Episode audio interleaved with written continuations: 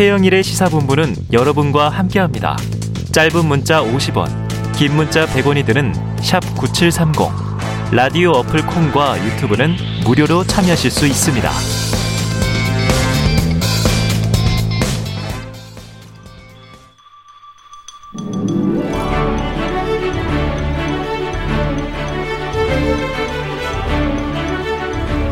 네, 매주 화요일에는요, 여야 정당 출입 기자들과 정치권 취재 이야기, 특히 뒷이야기들을 세밀하게 듣는 최평과 불사조 기자단이 있습니다. 야당 출입하는 경향신문 박순봉 기자, 여당 출입하는 세계일보 최영찬 기자 두 분 나와 계십니다. 어서 오세요. 안녕하세요. 안녕하세요. 지난 주말에 영화 케이블 TV에서 해리포터를 해주더라고요. 그걸 보는데 두 분 생각이 났어요. 불사조가 막 나오길래 야 우리 박순봉 기자, 최영찬 기자 잘 계신가? 주말에도 취재 바쁘겠지. 대선 레이스니까요. 자, 먼저 일부에서 짚었는데 지금 국민의힘 이준석 대표의 SNS 글이 파장을 일으키고 있어요. 지금 이 다 오늘이 시작되고 반나절 지났으니까 박 기자님 이거 지금 오후 일정 뭐 나타날 가능성 없습니까? 네, 일단은 공지 자체를 그렇게 했어요. 그러니까 네. 아까 아침 일정은 오전 7시 55분쯤에 취소를 했거든요. 네, 이게 네. 언론사 포럼 행사였는데 오전 9시에 예정이 돼 있었는데 네. 한 1시간 전쯤에 취소를 했고요. 그리고 오전 중에 이 대표 행동에 대해서 지금 기자들이 계속 취재를 했는데 네. 당 대표 공보 보좌역이 있거든요. 네, 명의로 입장문을 냈는데 음. 금일 이후에 이준석 대표의 모든 공식 일정은 취소됐다 이런 내용을 내놨거든요. 금일 이후 그럼 근데 이게 계속 조금 취소됐다? 애매하게 써 있잖아요. 네. 금일 이후라고 하니까 뭐 내일부터인 언제까지인지. 건지 다시 한번 물어봤더니 모든 일정이 다 공식 일정은 취소가 되는 것이다 네. 이렇게 해서 그러니까 사실상 파업을 했다 이렇게 좀 표현을 어, 할 수가 있을 것 같아요. 당 대표 파업이다. 네, 공식 일정에는 파업에 돌입을 했고요. 다만 음. 이제 대표실에서 하는 얘기는 음. 지금 기본적으로 맡고 있는 몇 가지 직책들이 있잖아요. 네. 뭐 상임 선대위원장이라든가 아니면 홍보미디어. 총괄 본부장 역할도 네. 맡고 있잖아요. 이와 관련된 비공개 회의는 아마도 할 걸로 알고 있다. 좀 이렇게 얘기를 하고 아, 있는 상황입니다. 그래요. 일단 오늘 일정은 좀 몸이 안 좋다라는 얘기도 있고요. 그래서 제가 이제 오전 중에 전체적으로 쭉 어제 하루 이준석 대표 일과를 좀 취재를 해봤는데 네. 그러니까 어제 점심 때 초선 의원들하고 점심 식사를 같이 했고. 여의도에서 했고요. 밤에는 초선 의원들 다른 초선 의원들하고 또 저녁 식사를 같이 했더라고요. 음. 그리고 그 이후에 이제 핵심 측근들하고 만난 걸로 추정이 돼요. 만났거나 전화 통화를 했거나 둘 중에 네. 한 가지는 했던 것 같고 아하. 그 과정에서 어떤 결정을 좀 내린 걸로 추정이 되는데 어. 그 이후에 이제 아침 일정은 오, 이제 오늘 이후 일정은 좀 취소를 한 상태거든요. 그러니까 이제 거기서 어떤 회의 결과가 있었던 것 같고 이제 조금 더 이제 주목이 되는 부분은 아마도 어 뭐 아주 중대한 결심을 한다든가 예를 들자면은 네. 어떤 뭐 사퇴를 한다라던가 아. 아니면은 지금 이미 파업 조치는 내려진 상황인 거잖아요. 네. 그래서 이제 그런 부분이 좀 주목이 되는 상황인데 여기는 이제 조금 더 취재를 해봐야 될 것 같아요. 야, 이게 뭐 정당 조직이 일반 기업하고는 다르지만 당 대표가 CEO잖아요. 정당 네. 조직에. 그런데 이게 CEO가 파업하는 경우는 노동자가 파업을 하는 건데 보통은 이참 희한한 일이다 이런 생각이 드는데 그럼 한 가지 확인드리면 김재원 최고위원이 오늘 아침 라디오에서 이 중대 결심 뭐 대단한 거 아닐 거다 수습될 거다 이런 이제 취지의 이야기 또 김기현 원내대표는 어디 좀 과음해서 벌어진 해프닝 아닌가 하는 이제 뉘앙스 요건 아닌 거죠. 그러니까 물론 이제 어제 저녁에 술자리를 했던 것은 사실이고 네. 그리고 그 과정에서 페이스북에 글을 쓴 것도 맞는 것 같아요. 그 시점상. 그런데 그렇다면 여기까지입니다. 네. 그때 그런데 다만 그 글 자체를 이제 술에 취해서 썼을 수는 있으나 이게 음. 뭐 전혀 예견이 되지 않는 돌출 행동이다 이렇게 보기는 좀 어렵다. 어려운 게 네. 저 오늘 오전에 취재를 해보니까 그 이 대표 측근 중에서 하는 얘기가 지금 선대위 구성에 대해서는 이제 여러 가지 좀 불만들이 있었고 그리고 패싱이. 이게 이대로 쭉 진행이 된다라면은 지지율이 좀 빠질 것이 우려가 된다 이런 식의 얘기를 이 대표가 했었고 아. 그리고 향후에 만약에 그렇게 된다라면 어떤 조치를 취해야 되지 않겠느냐 이런 정도의 언급은 있었다 그래요. 네네. 그러니까 이제 전체적으로 우려를 어떤 예, 했네요. 우려가 있었다라는 건 분명하고 다만 이제 그 시기가 이 측근들도 하는 얘기는 예상보다는 좀 후, 대표가 빠르게 이런 뭐 조치를 취한 것에 대해서는 조금 의외다라고 음. 어. 얘기를 하는데 그게 뭐 술자리에 연결이 됐는지는 좀 정확히는 알 수가 없고요. 네. 다만 이제 아까 일정도 조금 말씀을 드렸었는데 그러면 이 대표가 왜 이렇게 좀 빠르게 움직였느냐 좀 그렇죠. 따져봐야 되는데 네네. 어제부터 오늘 사이에 있었던 일을 생각을 해보면은 음. 추정되는 몇 가지 사건이 있거든요. 네. 그러니까 어제 오전에는 일단 이수정 교수가 임명이 됐던 아, 거죠. 선대위원장이 됐죠. 네. 근데 여기에 대해서는 비공개 회의 때 어떤 분위기였냐고 물어보니까 음. 이거는 뭐 후보의 선택 사항이니까 충분히 수용할 수 있다라고 대표가 비공개 회의 때 얘기를 했다 그래요. 아, 반대는 했었으나 네. 뭐 큰 문제 제기는 안 했고. 그래서 이제 요거는 아마 넘어갈 수 있었던 문제로 네. 보이고 그리고 이제 또 하나 또 불협화음이 나왔던 게 충청 일정을 가는데 사전에 주의를 안 했다 이런 그래요. 얘기를 대표가 얘기를 했잖아요. 네. 이 부분에 대해서는 좀 분명히 불쾌감을 표시를 했거든요. 아유, 공식적인. 그건 공개적으로도 네, 인터뷰에서. 그러니까 여기에 대해서는 분명히 좀 불만이 쌓였던 걸로 보이고 네. 그리고 그 이후에 이제 그 윤석열 후보 핵심 관계자를 인용해서 나온 이제 김종인 전 위원장의 총괄 선대위원장직 자리는 이제 없다라는 그런 취지의 보도가 있었거든요.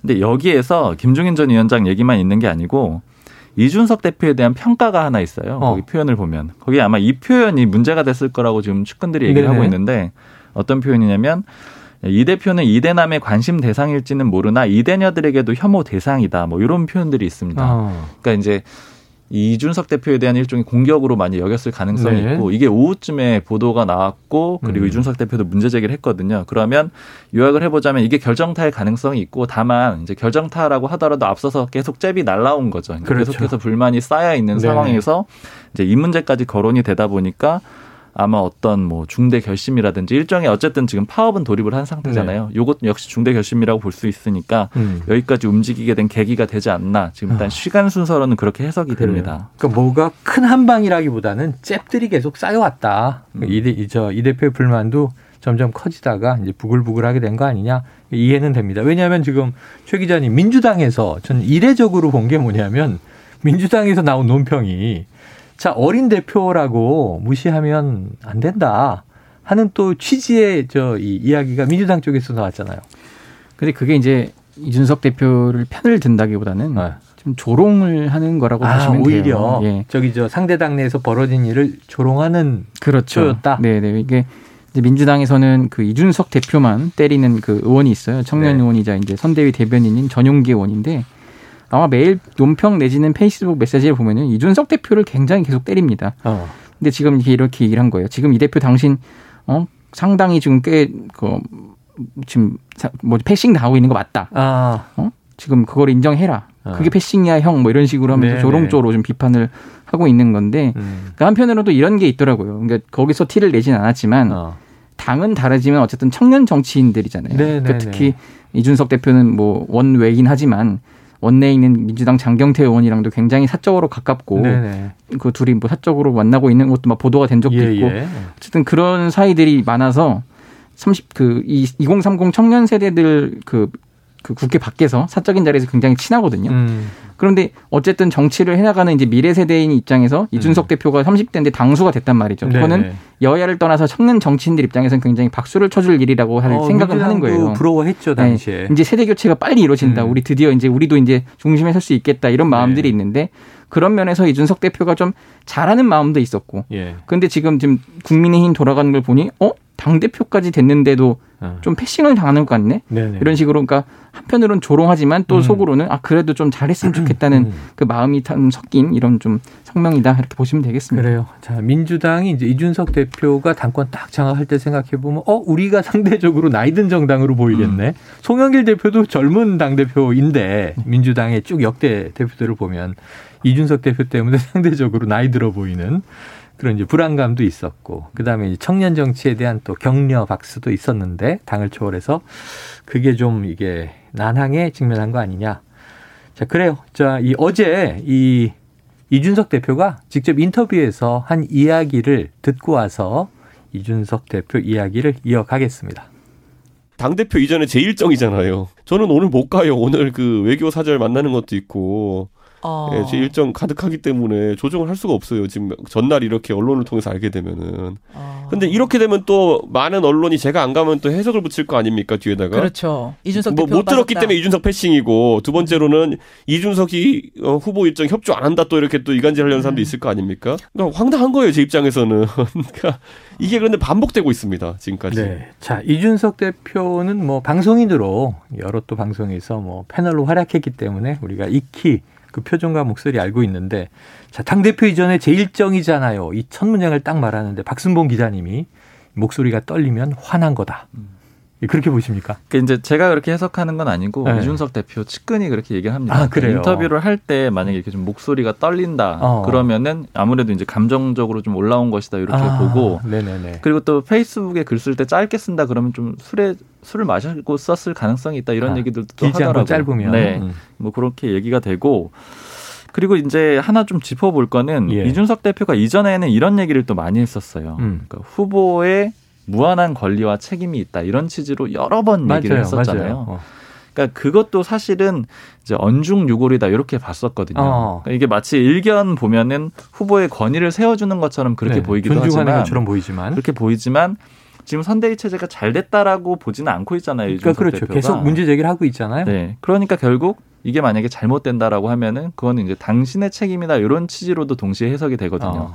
그 연장선 상에서 여기까지입니다라는 표현도 비슷하게 좀 나왔거든요. 네. 근데 이제 이 표현들이 왜 이렇게 좀 구체적이지가 않냐? 요거는 어. 그냥 제가 분석을 해보자면 예. 이준석 대표로서는 마땅히 대응하기가 좀 어려운 거예요. 음. 왜냐하면 후보와 대표 사이의 관계라는 것이 사실 어찌됐든 간에 후보가 모든 결정권을 쥐고 있는 것이거든요. 뭐 네. 당무 우선권이라는 표현도 여러 번 들으셨겠지만 예, 맞아요. 그러다 보니까 이준석 대표가 공개적으로 후보의 어떤 결정 사항을 반박할 수 있는 그런 권한이나 명분 같은 것은 전혀 없다. 없습니다. 그게 없다 보니까 불만이 있긴 하지만 어쨌든 따라야 되는 입장인 거예요. 그러다 음. 보니까 이렇게 좀 모호한 표현들을 계속 그러니까 속내를 좀 내비치는 이런 네. 식의 표현들을 연이어서 쓴다 이렇게 해석이 됩니다. 그래요. 청년 정치인이고 이제 이 당무 우선권은 당연히 후보에게 가지만 그러면은 당 대표는 뒷방으로 가야 되느냐? 여기에 대해서 저희도 직접 인터뷰를 여러 차례 해본 바 어, 자신은 당연직으로 상임 선대위원장이다. 그러니까 선대위에서 역할을 할 거다 이 얘기를 했고 그동안 또 김종인 전이 위원장을 총괄 선대위원장으로 모시기 위해서 노력하는 이제 가장 선두주자잖아요. 그러면은 최 기자님 보시기에는 이 이준석 패싱 이렇게 얘기되는 거 파업까지 이를 만한 사태였다. 공공연한 사실이다. 이렇게 보십니까? 파업은 좀 극단적인 것 같긴 한데 어쨌든. 패싱이처럼 오해를 살 만한 네. 그렇게 해석될 만한 여지의 일들이 지금 계속 누적되어 온 건 맞는 것 네네. 같아요. 지금 어쨌든 공개적으로 뭐 이수정 교수 영입에 대해서 불만을 음. 제기하기도 했고 했으면은 뭐 적어도 그 윤 후보와 이후 이 대표 간에 좀 논의 사항이라도 좀 있었어야 될 것 같은데 그것도 좀 네. 생략이 된 것 같고 그거 외에도 지금 각종 여러 가지 의사결정하는 데 있어서도 그 명색이 상임선대 위원장인데 한번 좀 언질도 해주고 음. 협의하는 모습을 자꾸 이렇게 보여줬어야 하지 않나 싶은데 네. 윤석열 후보와 그 측근들 중심으로 결정이 되는 것 같아 보여서 좀 당 대표가 한번 이렇게 좀 화를 낼 법 도 하다 이렇게 보입니다. 네, 네. 문제 제기할 법도 하다. 음. 이제 이- 그러니까 이것이 옳았느냐 그렇느냐 방법론에 대해서는 이제 나중에 또 평가가 내려질 텐데. 그 이준석 대표 요 패싱 문제에 대해서는 그러니까 이준석 대표만 중심으로 볼 게 아니고 좀 여러 분야가 있거든요. 네네. 그러니까 일단 그러니까 제가 규정을 하기로는 그러니까 이준석 대표가 6월 11일 날 전당대회 때 선출이 됐잖아요. 그렇죠. 리고 윤석열 후보는 11월 5일 날 전당대회 때 선출이 됐고요. 그렇습니다. 그러니까 양쪽의 전당대회에 선출된 지도부가 하나 있고 후보군이 하나가 있는 거죠. 네네. 후보를 비롯한 후보 음. 측근들이 하나가 있는 건데 지금 이제 어제 인사 나온 거 좀 대표적으로 봐보면요. 예. 최고위원들이 6월 11일 날 전당대회 때 선출된 사람들이잖아요. 그렇죠. 근데 이 중에서 두 가지 직책을 받은 사람이 딱 두 명이에요. 네. 조수진 최고위원하고 김재원 최고위원인데 어. 조수진 최고위원은 공보단장을 줬고 네. 김재원 최고위원은 클린 선거 전략 본부장이라는 자리를 줬습니다. 네. 네, 그리고 모든 최고위원들은 기본적으로 무슨 자리를 받았냐면 선대위 부위원장을 받았어요. 어. 근데 이거를 지금 당내에서 어떻게 해석을 하고 있냐면 음. 선대위 부위원장은 아무 자리도 주지 않은 것이다 이런 얘기를 하고 있는 거예요. 그러니까 그냥 상징적인. 자리일 뿐이고 네. 실제로 그럼 자리를 받은 사람들은 하나의 자리를 더 받은 사람들만 자리 역할을 받았다라는 거예요. 김재원, 조수진. 그렇죠. 근데 이 두 최고위원 같은 경우에는 윤석열 후보에게 그래도 좀 적극적으로 우호적인 표시를 해왔던 네, 그런 네. 인사들이잖아요. 반면에 나머지 최고위원들은 좀 도태됐다라고 볼 수가 있고요. 어. 그리고 또 김기현 원내대표나 김도읍 정책위 의장도 공동선거대책위원장으로 임명이 됐는데 네. 역시 이 자리 역시 좀 상징적인 자리에 불과하다 이런 아, 표현들이 많은 상황이에요. 네, 네.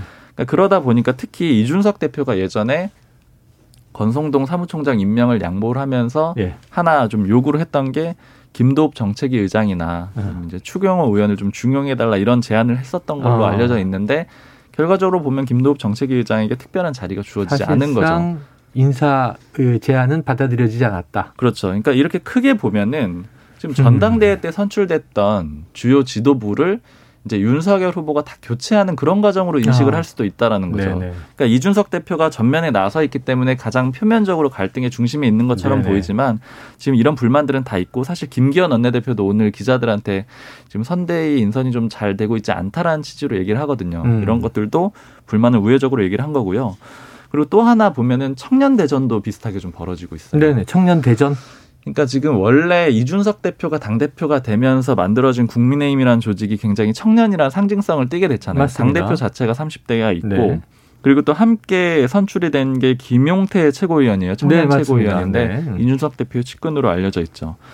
그런데 일요일에 그 윤석열 후보가 후보 직속의 청년위원회를 출범을 시키면서 내일을 예, 제목이 네. 그 청년위원회에는 이제 기존의 어떤 인사들, 청년 관련된 인사들이 없고 새로운 아, 인사들이 대부분 그래요. 들어왔거든요. 후보가 임명한 사람들. 물론 이제 그 뭐 사전에 연락도 하고 했다고는 지금 설명을 하고는 있는데 어쨌든 음. 결과적으로 봤을 때 새로운 청년들이 다시 들어오는 그런 그림이 됐잖아요. 네. 청년 보좌역도 다 분야별로 새로 네. 임명을 음. 했고요. 그러니까 여기에 대해서도 지금 내부에서 반발이 좀 있거든요. 음. 그러니까 지금 전체적으로 다 교체가 되고 있는 그런 그림이 되는 거고 그리고 하나 더 짚자 그러면은 김종인 전 위원장 같은 경우에 결과적으로 같이 안 가기로 어느 네. 정도는 정리가 된 상황이잖아요. 어.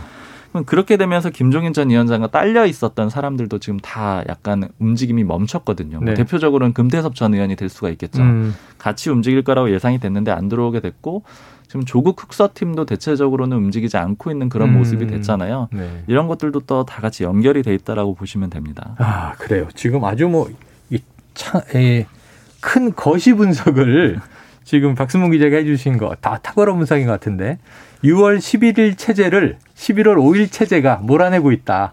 이렇게 저는 간단하게 이해가 됩니다. 어, 자, 과연 어떻게 될까? 그럼 지금 말씀하신 대로 이제 김종인 전 위원장의 영입은 물 건너 갔다? 뭐 완전히 문을 닫아놓지는 않고 있어요. 윤 후보 네. 측에서도 설득을 하겠다라고 했는데, 근데 사실 어떤 조건이 변경될 가능성이 많지 않잖아요. 아유, 변경되기는커녕 지금 이 윤 후보 체제로 점점 공고화되고 있다고 분석해 주신 거잖아요. 맞습니다. 그럼 더 김병- 어려워지는 거죠? 그렇죠. 김병준 전 위원장을 뒤집을 가능성도 거의 없고요. 네. 그런데 다만 이제 완전히 닫아져 있다라고 보기는 좀 어려운 게 여태까지 김종인 전 위원장이 이렇게 일종의 등용이 될 때는 음. 또 삼고 처리하는 그런 과정들이 많이 있었잖아요. 네. 즉 김종인 전 위원장 역시도 이번 대선에서 역할을 하고 하고 싶어 하기 때문에 네. 그런 의지는 분명하기 때문에 가능성이 열려 있다라고 볼 수가 있고 특히 지금 이준석 대표가 이렇게 움직이고 있잖아요. 음. 이준석 대표가 이렇게 요구를 하게 되면은 아마 이제 파업을 하면서도 나중에 어떤 요구 조건 같은 것들이 수면 위로 드러나게 된다 그러면 음. 파업에는 요구가 따르는 것이죠. 그렇죠. 그러면 아마 김종인 전 위원장도 그 요구 중에 김종인 전 위원장의 재임용이랄까요? 아무튼 그런 것들도 요구 중에 하나로 들어가게 네. 될 가능성이 높아요.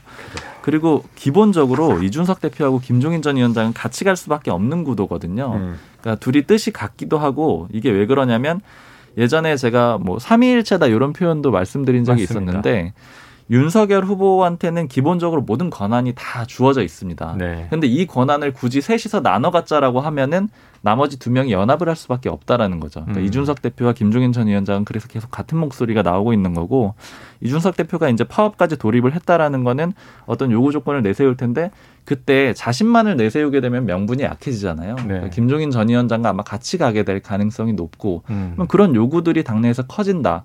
그리고 특히 예를 들어 윤 후보의 지지율이 혹시 여론조사에서 빠진다 이렇게 되면은 아. 이 요구가 커져서 김종인 전 위원장이 다시 돌아올 그래요. 가능성도 일부 있는데 높지는 않습니다. 자, 근데 그게 이제 지금 가정이고 하나 이제 가설로 존재하는 시나리오인데 그렇게 됐을 때 이제 김종인 전 위원장은 또 쾌히 오겠느냐. 또 여러 가지 이제 쉽지 않은 문제가 있어 보입니다. 네. 지금 한 달이 안 된 사이에 민주당은 리모델링 한 거잖아요. 그렇죠. 이재명의 민주당으로 가겠다. 예. 근데 지금 이제 뒤늦게 12월 6일 날 출범한다는 이제 이 윤석열 선대위가 또 한 번 이 리모델링을 한다 그러면 그땐 시간도 너무 촉박하고 대혼란이 오지 않을까 좀 걱정이 되는데 자, 이 어제가 대선 D 마이너스 100일. 그 오늘은 99일. 이제 두 자리 숫자가 점점 줄어드는 겁니다. 자, 어제 하루 동안에 여론조사가 9개가 나왔어요. 근데 KBS 여론조사가 주목을 많이 받았습니다. 왜냐하면 35.5 대 35.5 소수점까지 똑같은 동률을 기록했는데 자, 이제 여야 양 캠프에서 어떻게 보고 있는지 최 기자님 너무 오늘 많이 놀고 계세요. 예. 좀 이제 그, 민주당 분위기 전해 주시죠. 그 일희일비하지 않겠다. 이말 말씀 자주 드리는데 아, 일희일비하지 예, 일희일비하지 않겠다? 않겠다고 하고 어찌됐든 목표는 연말 내진 연초에 골든 크로스를 이루는 것 이게 지금 목표라서 연말 연초 지금 너무 빨리 역전하는 것도 좀 바람직하지 않다고 이제 생각을 하는 것 같아요. 마라톤에서요. 네. 2위가 1위를 계속 따라가다가 막판에 확 뒤집는 게 이제 그렇죠. 예, 전략이잖아요. 네, 좀 그런 식으로 가고 있고 어. 그러니까 급하지 않게 가겠다. 어. 지금 이제 차곡차곡 이제 공을 들이고 있는 뭐 네네. 세대 청- 청년 세대라든지 뭐 이런 여성 표심이라든지 공을 들이고 있으니까 이게 뭐 어제는 여기 지지했다가 하- 한순간에 하루아침에 누구 바- 지지자를 바꾸고 그러지 않잖아요. 네. 이런 과정이 쌓이고 쌓이다 보면은 이제 내년 초쯤에는 이재명 후- 후보가 그래도 낫겠다. 인물 대 인물로 봤더니 이재명 후보가 윤석열 후보보다 낫다. 이런 게 이제 유권자들 마음속에 이제 파고들어서 잘 어필이 된다면은 네. 이길 수 있다. 해볼 만 하겠다. 지금 이런 분위기가 있어서 어쨌든 음. 어제 여- 여론조사 나온 것 보고 굉장히 좀 만족해하는 분위기가 아, 좀 많이 있습니다. 만족해하고 고무됐다. 하지만 일희일비하지 않는다. 네. 천천히 따라잡겠다. 자, 제가 숫자를 언급했기 때문에 이거 읽어드리겠습니다. KBS 여론조사.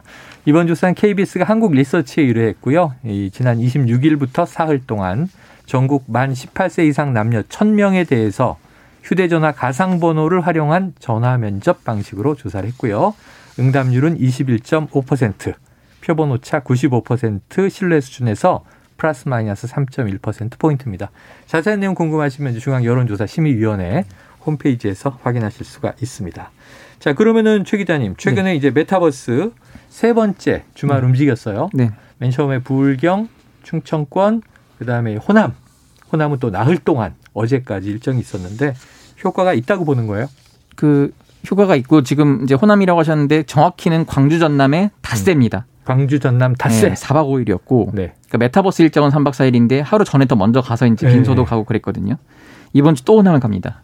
충 사- 세종 전북을 가는데요. 아, 이번 주말에 네. 그러니까 이제 지금 서서히 지지율을 끌어올리겠다고 했잖아요. 세종 전북, 네, 이른바 이제 전북을 호남이 그래도 민주당의 안마당이라고 평가를 받는 네네. 만큼 집토끼의 그런 지지를 최대한 끌어모아서 어, 좀 단결을 하겠다. 네. 이렇게 한 다음에 그래서 지지를 좀 올라가서 수도권으로 올라오겠다는 전략으로 보이고요. 네, 네. 근데 지금 어쨌든 저- 광주 전남이었는데 마지막 날 일정이 영광이었어요. 어. 영광이 어디냐면은 이낙연 전 대표의 고향이잖아요. 고향, 그렇죠. 래서 아니 혹시 이낙연 전 대표가 그럼 깜짝 뭐 이벤트라도 네네네. 원팀 정신을 발휘하는 뭔가 있는 거냐 계속 물어봤더니 아직까지 정해진 건 없다. 음. 그러니까 이런 식으로 묘하게 여운을 남기더라고요. 네. 근데 그 여운을 당일 아침까지도 이낙연 전 대표 측이 아니라 이제 이재명 네. 어, 후보의 그 원래 이제 측근이라고 불리던 분들이 그렇게 남기다 보니까 이낙연 전 대표 쪽에서 조금 난처해하는 좀 분위기가 있었어요. 아, 아. 그러니까 사실 이게 지금 이- 이준석 대표와 윤석열 후보의 조금 갈등과 미묘하게 비슷한데, 음, 음. 그러니까 이렇게 보면 이준석 대표도 아까 말하는 거 보니까 후보 일정이 협조 안 한다 이렇게 보일 거 아니냐 아, 이러는데, 그렇죠, 그렇죠. 그러니까 이낙연 전 대표한테도 처음 연락이 왔대요. 네. 뭐올 수 있냐 했더니 아. 그 주말에는 이미 일정이 일정이 있습니다라고. 음. 이미 말을 했다. 네. 이미 말을 했는데도 자꾸 여지를 뭐. 올 수도 있다 이런 식으로 플레이하는 아, 거를 굉장히. 불쾌해하는 게 있어요. 그래서 네네. 아니 사전에 그러면 협, 협의를 한 다음에 일정을 정하든가 어. 뭐 그렇게 해야지 이런, 이런 말이 있었고 또 이낙연 전 대표는 어쨌든 아예 이렇게 그 가만히 있지는 않을 거라는 거예요. 이제 네. 어쨌든 민주당이 정권을 재창출해야 되는 입장에서 돕긴? 돕고 역할을 할 거다. 근데 어느 시점에 어떻게 나타나는 게 가장 좋을지 고민을 하고 있다 이렇게 얘기를 하더라고요. 네. 지금은 전국을 다니면서 그동안 선거 경선을 도와줬던 분들한테 이제 보온을 하고 있고 음. 어쨌든 지금 아직 100일이라는 시간, 99일이라는 시간이 남았기 때문에 네. 아직 지금 당장보다는 조금 이제 막판에 가서 음. 마지막 새 결집을 할 때 좀 가서 이재명 후보 당선에 좀 기여를 하겠다 뭐 이런 입장입니다. 아, 그래요. 이낙연 전 후보도 이제 뭐 여기서 이제 비토하는 것은 아니다. 예. 근데 이제 좀 타이밍을 보고 있고 역할도 고민을 하고 있다. 자, 그러면은 박 기자님. 네. 이거 데칼코마니 같아서 여쭤보는 건데 같이 이제 경선 때 맹렬하게 이제 격전을 벌였던 홍준표 의원, 유승민 의원. 사실 지금 김종인 전 위원장 얘기만 계속하다가 3주 이상 흘렀거든요. 그럼 전 경쟁자들은 선대위 합류는 없어요? 안 할 가능성이 높고요. 네. 이제 아까 제가 전체적으로 뭐 청년 대전이다 아니면 또 6.11 전당대회하고 11월 5일 전당대회 뭐 대결이다. 체제 전환을 뭐또 지금 하고 김종인. 전 위원장 뭐 인사들도 안 왔다 이런 네. 얘기를 쭉 해드렸는데 이걸 좀 종합적으로 보자면 음. 결국 윤석열 후보가 이제 이게 예전에 제가 그룹 무대, 솔로 무대 이런 표현을 네, 한번 네, 네. 해드렸던 것 같은데 원래는 이준석 대표하고 김종인 전 위원장 같이 가는 그룹 무대를 만들어서 대선을 승리하겠다 이런 계획을 처음에는 짰던 것 같은데 네. 이제 지내다 보니까 혼자서도 이길 수 있겠다라는 판단을 아, 한 걸로 보여요. 그러니까 네네. 솔로 무대로도 충분히 이길 수 있다라고 판단을 했기 때문에 지금 예를 들자면 이준석 대표 같은 경우에는 좀 힘으로 누르는 그런 모습이 있고 네. 그다음에 김종인 전 위원장과의 조율은 잘 되지 않았지만 결국 강행을 했잖아요. 음. 그러니까 이 연결선 상에서 이 나머지 두 명의 이 경선 후보들 같은 경우에도 뭐 승복은 했으나 음. 합류는 안 하고 있는데 굳이 거기에 끝까지 목을 맬 필요는 없는 걸로 그렇게 좀 이 이제 정리한 판단을 한것 걸로 같다. 해석이 되고 다만 이제 보면은 조경태 의원 같은 경우에는 홍준표 의원의 네. 이 공동선대위원장이었는데 합류를 했잖아요. 어. 그러니까 이런 것들은 상징적으로 지금 받아들였다라고 볼 수가 있는 면이 있기 네네. 때문에 이제 크게 중요하진 않은 것 같고 이 경선 주자들이 좀 입장이 중요한 것 같은데 일단 홍준표 의원은 나름대로의 자기 행보를 이어나가고 있는 네. 것 같아요. 그래서 합류할 가능성은 없고 또 유승민 전 의원 역시 지금 네. 움직이지 않고 있어서 가능성 낮아 보입니다. 자, 그런데 홍준표 의원이 지금 조용히 있는 건 아니에요. 청문 홍답을 통해서 계속 뭔가 이제 입장을 내고 있는데 왜냐면 윤석열 후보가 대통령이 되면 어떻게 되나요? 뭐 불행한 일입니다. 뭐 이런 얘기도 하고 네. 부정적인 뉘앙스도 있고 여야 후보들을 다 지금 까는 모양새를 음. 취하고 있잖아요. 네. 그런데 이준석 당대표에 대한 지지는 또 계속 보내고 있단 말이에요. 그래서 지금 현재 이준석 대표 아까 언급하신 이른바 파업이라든가 사태에 대해서 홍준표 의원의 입장을 보면 당내 일부 중진 의원들이 자리 싸움, 이른바 감투 싸움을 하면서 선대위와 당을 혼란에 빠뜨리고 있다 이런 시각인데 일리가 있습니까? 근데 뭐 제가 판단을 할 수는 없지만 네. 왜, 왜, 당내에서 야당 출입 기자인데 왜요? 왜? 판단해봐요. 제 판단이 별로 중요하지가 않으니까요. 아 그래요? 당내에서 두 가지 입장이 다 있어요. 지금 이제 김태흠 의원 같은 경우에는 왜 원팀 정신을 잊었느냐고 오늘 바로 글을 썼거든요. 아. 이준석 대표 파업에 대해서.